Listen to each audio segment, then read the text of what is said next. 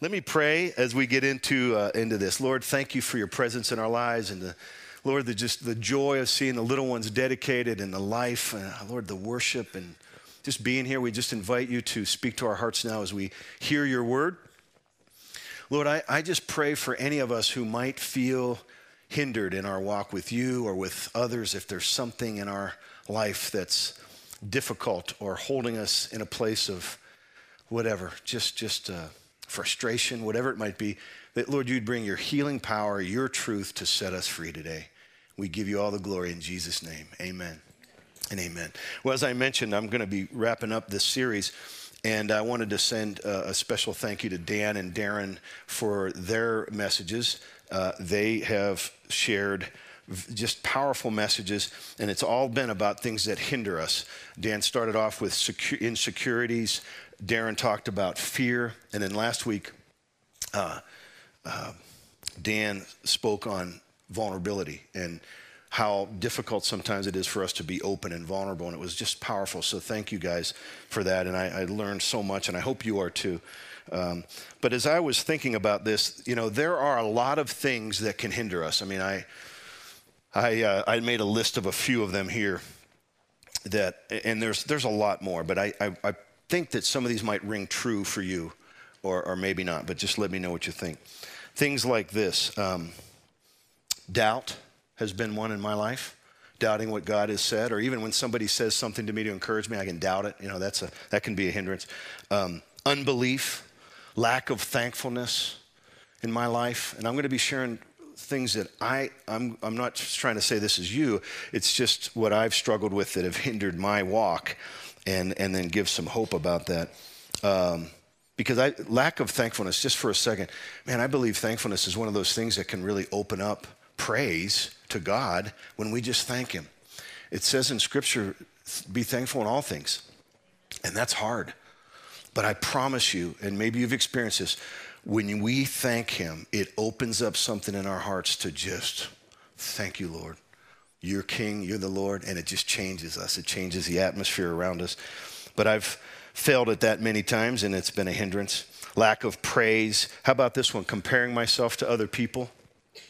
That's hindered me. Um, it's taken me many years. I'm 30 years old now, um, and uh, I'm actually 53, but around the age of 40, it took me to about the age of 40, 42 to to have a breakthrough of just simply stop comparing myself to other people. God made me unique. He made you unique. There is no one like you in the universe. No one has the gifts you have. No one has the, the talents you have. No one has the, the, the anointing that God's given you. It's so unique. But why do we compare ourselves? You know, it's so funny.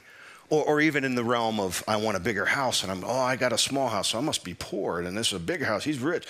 All that stuff hinders me. Here's a good definition, though, I think, of, of, uh, of hindrance.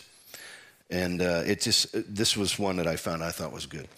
Something, a thing that provides resistance, delay, or obstruction to something or someone. The state of being interfered with, held back, or slowed down. And I think that's appropriate. Something that's slowing us down, something that's hindering your, your walk. And it could be a lot of things. And maybe as I'm talking, you're thinking of some things. Um, here are some other things that have hindered me. And this is getting a little more into my personal life, and it might be something that relates to you. How about this one? Legalism. Someone that tries to put the law on you and turn the freedom of the gospel into work and if you don't do this, then that's not good. And if you don't do this, you better do it this way. See, that's, that's legalism. And, and I will submit this. If you read in scriptures, scripture, you'll see Jesus had the hardest time and, arg- and was so frustrated with the legalists. he, he got right up in their faces. He loved them. But man, legalism is bondage, and uh, that held me back many times. Uh, lack of grace someone is not giving me a lot of grace and something that's held me back. Um, how about this one? Performing for acceptance. If I do this, then maybe this will I'll be more accepted. That's held me back. Um, false doctrine. Uh, some of you may have suffered under the hand of false doctrine. And do you know what I mean by that? Something that isn't biblical, and they teach it as if it is. And man, that can really mess, mess us up, and that's hindered, hindered me. And I'll, I'll talk a little bit more about that later. Uh, a little article that Amy, my wife Amy, referred me to in Psychology Today. They have three here that are the top ones that they've found are the greatest hindrances in relationships. So we're talking about hindrances in our relationships with God, with others. First one, communication. That's a hindrance because a lot of times we don't, not only do we not know how to do it very well, we're not doing it enough. And, and it gets confused, and uh, there's no understanding in the communication. And I would say, in my experience with counseling, that is the top one for me communication, which is the lifeblood of a relationship, and then learning how to resolve any of the differences in a good way. They call it conflict resolution, but I've been thinking more about that. I'm, I'm starting to change that and say it should be conflict transformation. Conflict transformation, because if we can resolve conflict, because man, you're going to be have differences in your marriages and what you're doing. Each of you should be able to come out of that transformed. Because the conflict resolution, in my mind, it ends up putting it in terms of someone's going to win and someone's not. See, that's not what we're talking about. It's, it's transformation. So, and then the, uh, the second one in psychology today childhood wounds, trauma. This is a, bi- a big one. And uh, there have been some things that have been done, I know, to, to many of you in your childhood, whatever it might be, that even today might be hindering your walk with, with, with the Lord. And I want to encourage you that he, he is here to heal and set free. Any of the lies you may have believed, any of the things that people have put on you, He wants to take them off if we allow Him. It's our free will. The third one is giving up. Top three psychology today hindrances in relationships, giving up on the relationship instead of working through it. And that's been a big one for me. Uh, just quitting before I even start. Why? Or if I get into a situation where I'm just frustrated, it's easier, isn't it, to just walk away instead of humbling ourselves and working it out. Just give up on it, and it will come back and nip you in the bud. So let me ask you a question. What are some of the things, based on what not just what I just said, maybe it's similar, or maybe there's others that have hindered you in your walk uh, with God, maybe, or with relationships? Anybody want to speak to that?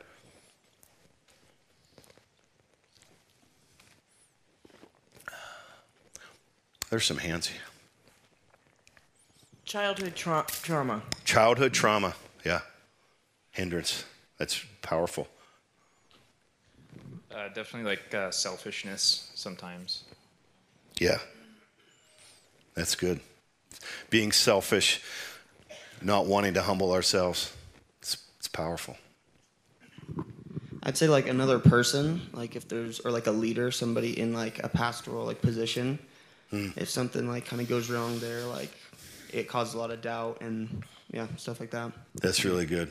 And I'm going to speak about that a little later in terms of uh, the, the whole idea of being corrected in a wrong way. So we'll get, that's a good one, Nathaniel. Anybody else? Want to have a thought on there? Yes. Trying to take things on myself. Yeah. Man, that's powerful. That's so true. God wants us to trust Him, give Him the burden. That's really good. Anybody else? Any other thoughts? Lack of sense of humor. My wife just lo- yelled that one out. My problem is I try to do stupid stuff all the time and it creates uh, weird stuff. Yes, sir. I just wanted to piggyback off that last one, and it's pride, right? Pride mm. for me, especially. Pride, and yes. Oh man. Yes. Uh, I think um, the expectations of others. Oh man, but, so true, so powerful. Or thoughtlessness, not thinking of others, but thinking of yourself. Hmm. Yeah, good. The fear of failure. Fear of failure. That's a huge one. Amy had brought that one up to me this week as I was thinking about this message. Failing, fear of it. Yes the opposite of pride, like feeling like you don't know enough. and you know what I would submit? I'll get into this a little later. That's a really good one. They can actually be the same thing.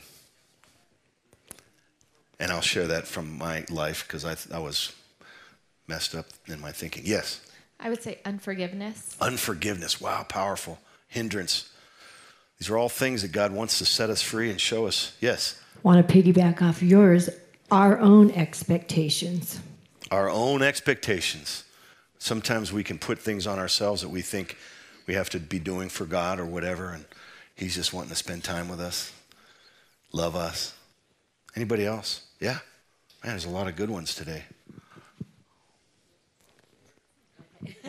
Uh, lack of empathy for yourself and shame. Wow. So good. Thank you. That's powerful. Hmm. Anybody else? One more, Tyrone? Confusion. Confusion. Tyrone says confusion. What do you mean?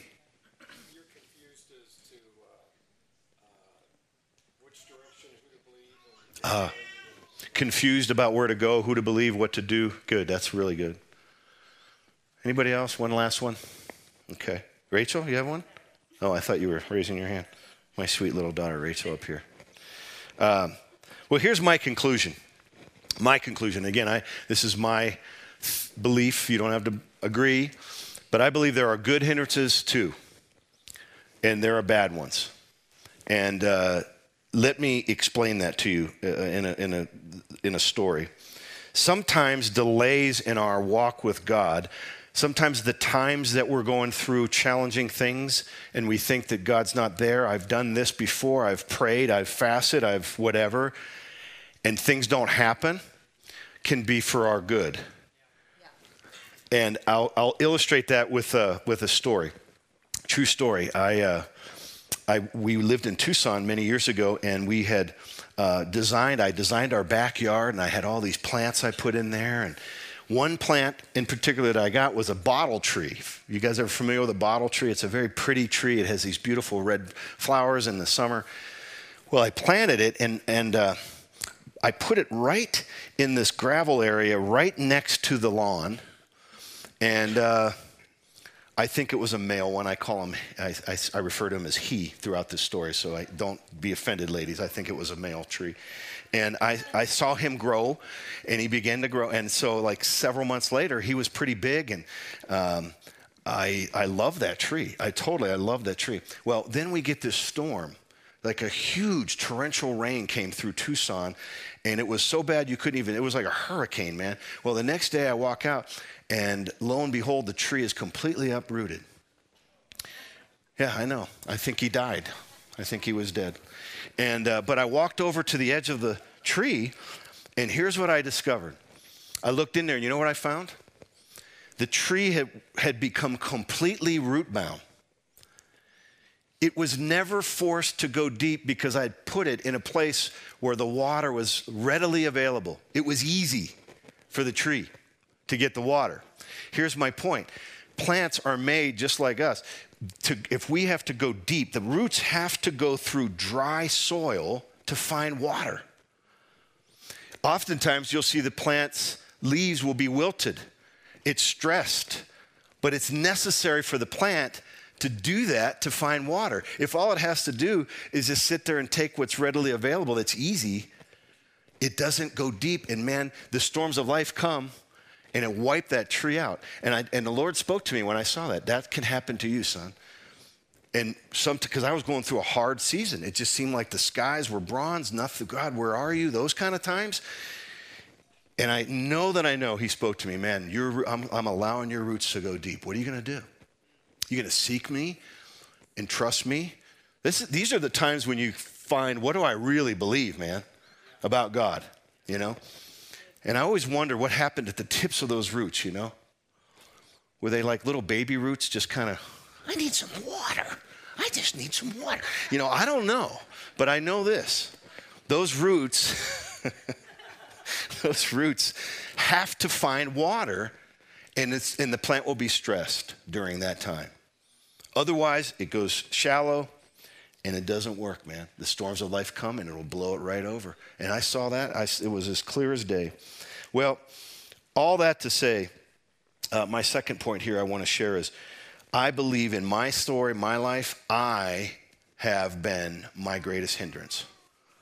So there's all these things. So I'm going to show you what I mean. Are all these things coming at us, right? And, uh, but I truly believe that in the end, we are responsible for our own heart, right? It says that in Proverbs. Watch over your heart with all diligence because from it flow the issues of life. So if we're holding resentment, unforgiveness, if we're control freaks and trying to control things because we're afraid it's not going to go our whatever it might be, my submission is we can become our worst enemy if we don't deal with that biblically. It's up to you, not someone else. No one else is going to come and change your heart. you see what I'm saying? God will speak truth, but it's your and my decision to choose what to do, to correct ourselves. See, um, and it's so important. And man, I, I think I had that wrong for, for a lot of years. So, two of my greatest hindrances then, after all these things that I, as I thought about this, number one, I would say my flesh. And one of the gentlemen spoke to, you, to it, uh, uh, doing things on my own. So, if you can pull up that slide, please, on the flesh. I'm going to read you a definition. And uh, I don't know if you can read it but this is a good definition. When I'm referring to the flesh in the Bible, the scripture, I'm not talking about your physical flesh. This is what I'm referring to. The flesh, the self life, is a condition, a mindset, an attitude, strategy of living where my focus is primarily on myself, even if it's good looking self. You could even put in good smelling self. You could do whatever you want in there well adjusted self, socially acceptable self, where I'm living out of my own resources, such as heritage, education, IQ, personality, sense of humor, looks, talents, abilities, etc., in order to cope and deal with life, solve my problems, meet my needs, and become a success. I would simply summarize that by saying, in my life, getting my needs met with or without God's help. And it can look really, really good doing that, right? It can look really good. It doesn't have to be some horrendously dark, fleshy thing. We, when we think of the flesh, we end up thinking of the perverted stuff, the murder. The, it doesn't have to be that dark. It's simply a matter of what am I doing? And man, that, that has been uh, a hindrance, um, getting my needs met. You know, it says in Galatians 6 8, when we sow to the flesh, we will reap what the scripture says corruption, which simply means decay. That's what that word means. And decay, if you transliterate it out a little bit more, it's going to be death. It's not going to be life to you. But the one who sows to the Spirit will from the Spirit reap eternal life. And I used to be perplexed about this. I, you probably heard this many times, the scripture. But I'm like, what the heck does it mean if I sow to the Spirit? out from the Spirit reap eternal life. And I had a friend of mine help me to understand it. He came and he taught at a ministry that I was involved with for years called Exchange Life Ministries. I don't know if you've ever heard of that, ELM. And he came and he was teaching, and he said that scripture. And I said, I don't understand what it means to sow to the Spirit, man, and then reap eternal life. It just sounds so hyper spiritual or something. You know, what is that? He said, let me, let me illustrate it with a story, and it's a true story. One day, he came home from work and he walks in the front door and he can hear his wife just crying in the kitchen, just having a hard day. So his first thought, which would not have been an evil, bad thought, was, man, I don't want to deal, this let her cool down. I'm going to go have a beer and watch the rest of the game and, and relax and then address it later. Nothing wrong with that. But he'd been thinking about this scripture He'd been thinking about being led by the Spirit, if I sow to the Spirit. So all he did was simply say, God, I don't know what my wife needs right now. I have no idea. And uh, will you show me? And then he just felt this thought, heard this thought, and felt it in his heart. Just go and, and give her a hug and say, sweetie, I, I just feel like you weren't very appreciated today. I'm so sorry. I love you. That's all he felt. Well, he did that in that split second. See, it's that moment those, those things come, right? It's, it's not like we got to sit there for three days and pray about it. It's right there. Because the Spirit of God, if we're born again, is in us. And that life is His life, and it's eternal life. It's an eternal thing. Well, he listened, went, hugged his wife, said, Sweet, I'm so sorry. I, looks like you just were not appreciated at all, and I'm so sorry, I love you. She starts weeping. Here's the backstory this lady was a teacher, and all day long, her kids were brats. Any teachers in here that have had bratty kids? Whoo, man, hard. I can't even imagine. I taught one year for just a day a week, a botany class, and man, it was, it sucked the life out of me. And I loved it, but dude, it was hard. Well, a Matt, she said, all the kids were brats. No one appreciated me. No one said thank you. And then she had some kind of issue with her principal, her boss, who basically tore apart a project she had been working on, and she'd been pouring her whole life into the thing for three weeks and he just found all the things wrong, not one thing right. So she felt unappreciated. Here's my point he sowed to the Spirit. How?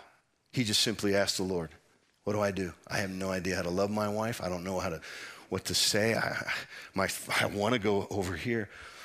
He sowed to the Spirit, and then when he did that, he reaped eternal life because God's life came out of him to his wife and touched her it right where she was at.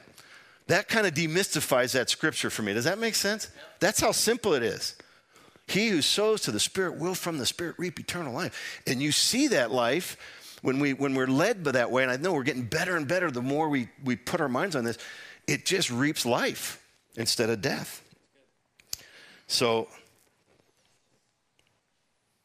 all that to say, uh, we, uh, we can oftentimes choose the, the flesh, and I, I, that's been a hindrance for me.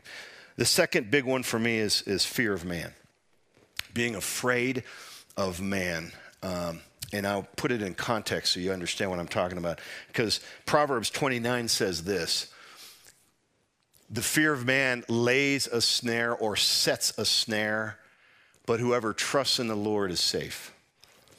So let me explain to you out of my life why this has been such a hindrance. Uh, for many years, and some of you know this, some of you may not, about 20 years of my life from the age of 19, what's 20 added to that? 39, thank you. But 39, 40, somewhere in there. I was in Tucson, Arizona, and we uh, were campus pastors and ministers uh, working with college students, and we were involved with a, a ministry that was very, uh, very intense and boots to the ground. Some of you know all this. But in that time, I became very much fearful of the man that was in charge to the point where, and this is where it changed for me, man, I made him an idol. We think of idols as some Buddha guy that we're just going to worship or something. That's not what we're talking about. Anything that can take the place in our hearts now of God and our attention and our love, anything that does that you and I will reap sorrow and pain from it. It's just the way it is because God's law is that way.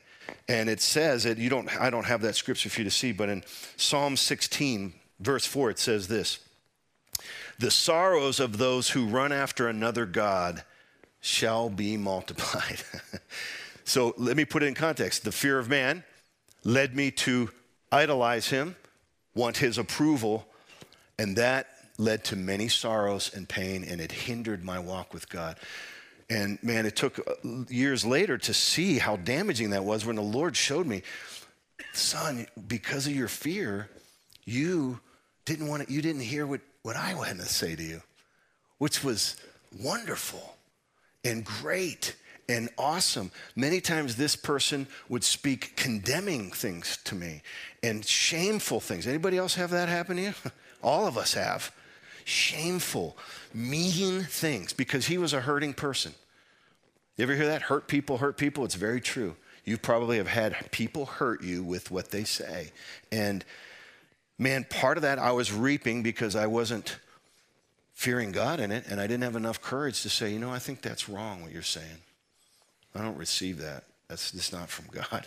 Not in a rebellious way. Do you see what I'm saying? But because I was secure, but I wasn't. I'd idolized him led to a lot of pain, um, which led to, in turn, for me, false concepts of God. That God was angry. God wasn't really as loving as the Bible says. He was out to get me, you know, somehow. And I love Pastor John Leach says this if he was out to get you, he would have already got you. you know what I'm saying? Man, that was good. But that's a false concept of God, isn't it? It truly is. That's not the God of the scripture. God of the scripture says he made you wonderfully, beautifully, with gifts and uniqueness. And when we receive the life of Jesus, it changes everything. And he wants to live his life, that eternal life, through you. But here's the beautiful part as you. No one else can live that life. And he wants us to rely on him. And man, the fear of man was a hindrance because it put all that, it just jacked that all up in my life and got a, got a big mess on my hands. Well, that leads me to my third point, and I want to illustrate this by telling you a little bit about two realms. Now, the, this uh, I'm going to show you, read a scripture, and I'll show you a diagram here in a moment. This I'm borrowing from a man named Dan Stone. Uh, he wrote a famous book, well, pretty famous if you maybe you've heard of it, called The Rest of the Gospel. Uh, one of the most powerful books on identity and who we are in Christ that I've ever read. It's been the most impactful book in my life uh, over the last two decades. It's been amazing. And um, in there, he begins to describe this two realms. But if you could pull up the slide of the, uh, please, uh, 2 Corinthians 4 16 and 18 through 18. So we do not lose heart. This is Paul speaking. Though our outer self is wasting away, our inner self is being renewed day by day. Now, he's referring here to the two realms. For this light momentary affliction is preparing for us an eternal weight of glory beyond all comparison. As we look not to the things that are seen, but to the things that are unseen. For the things that are seen are transient, another word is temporal, but the things that are unseen are eternal. And I started to think, man, how do you look at things that are not seen? Do you, do you, know? What does that mean to you when you hear that? Look to the things that are unseen. That's what Paul's saying. The things, that, while we look not to the things that are seen, but to the unseen. What the heck does that mean? What's that? Within yourself? Looking at promises, good. I'm going to give you a little twist on, and I think that's all part of it. But this might, this might expand it a little bit. If you could pull up the, the diagram, please, of the eternal. And I don't know if you can see this. I'm, I apologize. I put this in the wrong format, I think. And if you want to copy this, I can get it to you. But here's what he's talking about. And this is what Dan Stone uh, does in his book. He, draw, he calls it the line. Now, above the line is the eternal, that is the realm of the unseen. Below the line is temporal, that's the seen. And here's the incredible part. In the seen realm, as believers, as somebody who's received Christ, you and I are becoming what we already are in the eternal. Does that make sense? This is super important to understand for us because for me what I'm trying to illustrate is for years I looked I was looking at the seen so much that I forgot the unseen. In the unseen realm, that's the newness of life that Paul talks about in Romans chapter 6. The first part, he talks about how you've been placed in Christ, you've been identified with his resurrection, his, his, you died with him, you've been raised. And then the rest of Romans 6 essentially talks about the newness of life and how to think about that. For example, consider yourselves dead to sin, but alive to God. That's an eternal point. That's looking at the eternal. And the eternal is ultimate reality. That's changeless, timeless. It's the spirit, it's complete. The temporal is changing. It's appearances. It's where you are in your day to day walk sometimes, the failures, the, the, the hard stuff. But you, we have to remember we are becoming what we already are. That is looking to the unseen and it's a profound thing and, and it's, it's been in there for all these centuries and it's, it took me 25 years of my walk with jesus to finally see that. And it's so life-changing because i was in such a mess.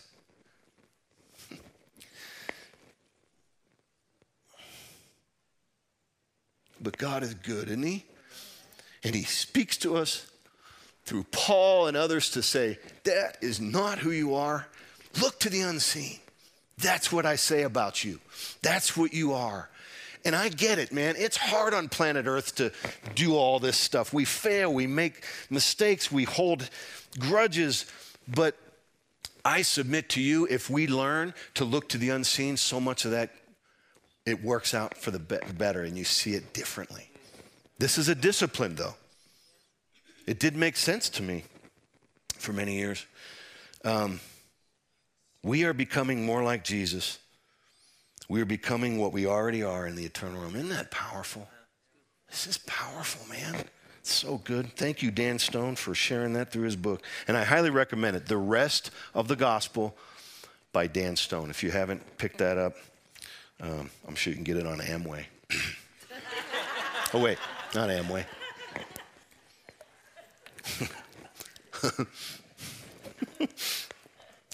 Anybody, anybody ever buy anything from Amway? I did too. Awesome products. Really good shampoo. Seriously, really good. Like one drop of that, one little, t- it just lathered up everything, man. It's amazing. love Amway. So I'm not speaking bad about Amway. I love Amway. Um, okay.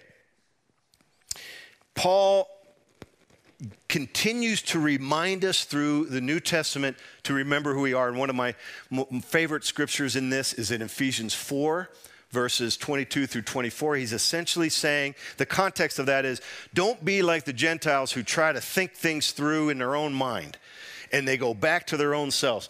But he said, he says this We didn't learn Jesus this way. We learned the truth in Jesus to put off your old self which belongs to your former manner of life and is corrupt through deceitful desires. The old self is the wrong one to look at.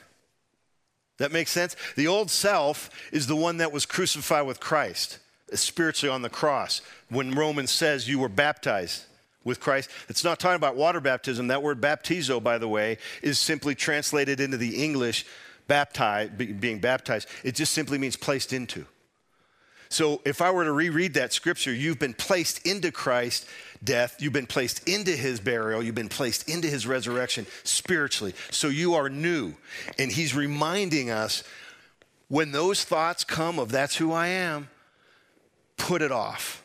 And here's the thing only you can do that. Only I can put it off. God won't do it for us. He won't because how could he? You and I have to take it and go, that's not who I am. This is who I am. And so he goes on. It belongs to your former manner of life and is corrupt through deceitful desires, and to be renewed in the spirit of your minds and put on the new self, created after the likeness of God in true righteousness and holiness. That new self is the eternal realm. I thought I was pointing to the diagram, but it's gone. It's just gone, vanished into hyper uh, space somewhere. But D- d- does this make sense? To look to that, that doesn't excuse our sins and stuff. I, I get that. But it, God says, stop looking at the stupid stuff, the sins you're doing. I already took care of it. You're forgiven past, present, future. Look to the newness. And I promise you, the more, at least when I do, I don't have time to sit around looking at the sin anymore because I'm so in love with Jesus and what he, he's done in me. And he wants his life to come through me as me. That's exciting instead of beating myself down for all these years. Golly.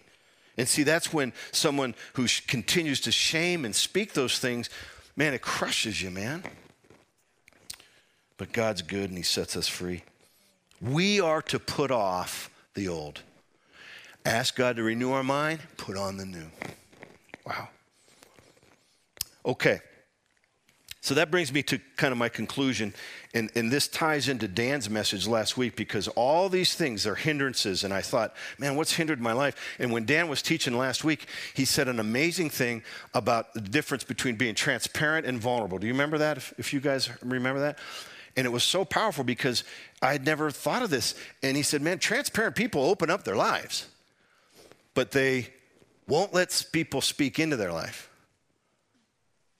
and he gave a very pointed description of you know uh, people that have different issues going on in their life and they'll open that up but they won't receive truth and i know i've been there and then he said uh, but a vulnerable person opens up and then receives it because we're humble, right?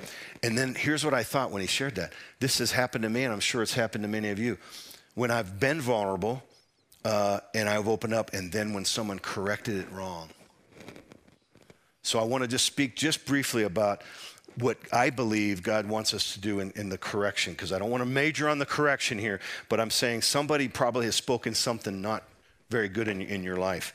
And what I'm calling it is speaking the truth in love. That's a biblical term, to speak the truth in love. We need that from each other, right? We need encouragement, but we also need, if, if we are off somewhere, and that's what correction means a change that rectifies an error or an accuracy.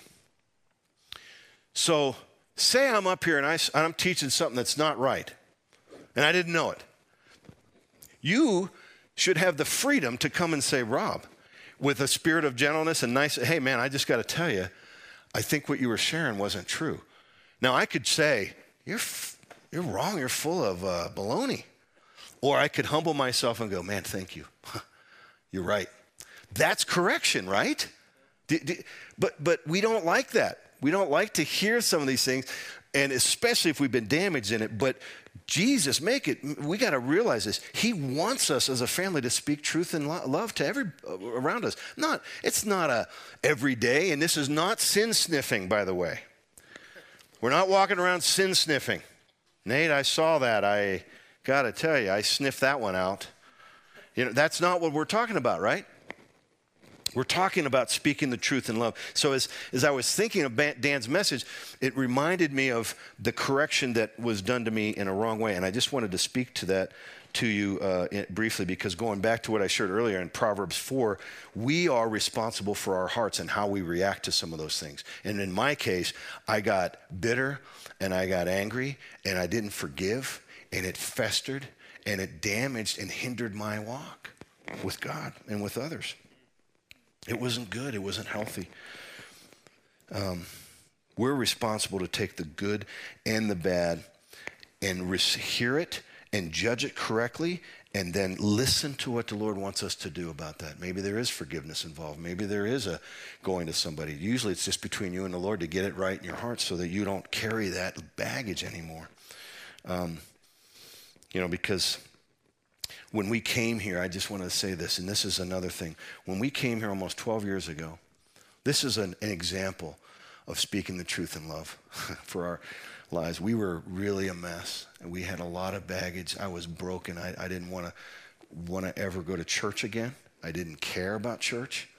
Um, of all that shame and stuff, and the mixture of unforgiveness in me, I didn't know how to process it, man. I was literally uh, unfunctional. And, uh, but we came here. God led us here.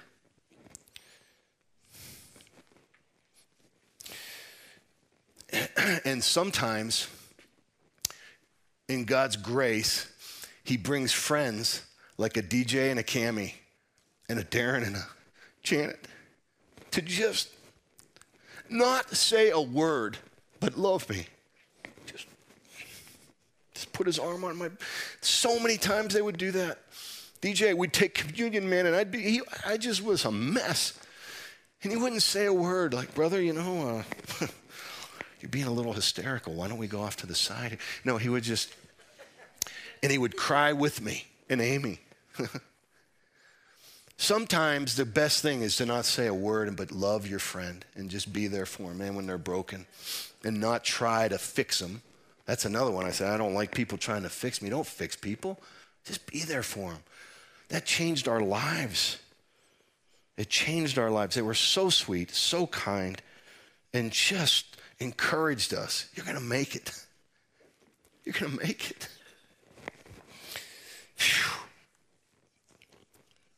Because left to my own stuff, I would be I wouldn't be here. I know that. So thank you. Man, I'm a crybaby, ain't I? I just cry all the time. Ah, sorry. So I want to conclude by saying here are some things to think about when we're speaking the truth in love. It should be word based. God's word is powerful. God's word is what is used to correct us. If you can pull up 2 Timothy 3, this is a good reminder. It's God's word. All scripture is breathed out by God and profitable for teaching, for reproof, for correction, and for training in righteousness. And the second part of that is so that the man or woman of God may be made complete, mature in your walk. The word of God is what can be spoken, and the correcting part is up to us. Does that make sense? It's not going around beating people over the head with the Bible. It's got to be word based sometimes.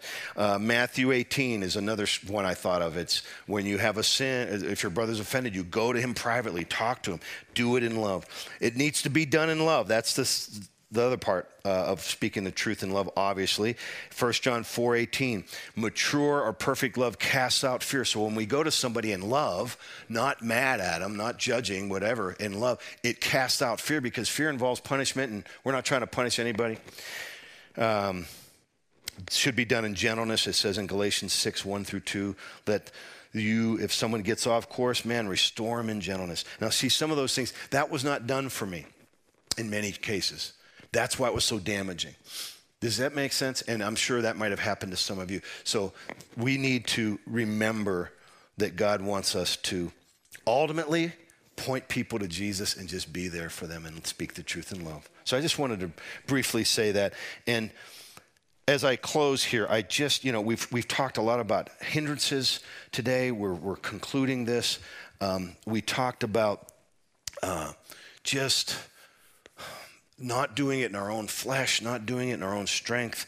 We've talked about the two realms, and now we're talking about speaking the truth in love. And I believe that's one of the ways that will cause us to live unhindered, man. This is just learn to speak truth in love. So, can I pray for us? Lord, thank you so much for your Holy Spirit that causes your word to come alive. And I just pray that, Lord, um, you would do that even right now. Whoever is here, maybe uh, that they have some damage, Lord. Maybe, maybe they're hindered in, in their walk with you. I pray that you would, Lord, if they could just, if we just quiet ourselves just for a second and let the Lord show you that. And all we got to do is say, Lord, what are you, what are you showing me? What do I need to see?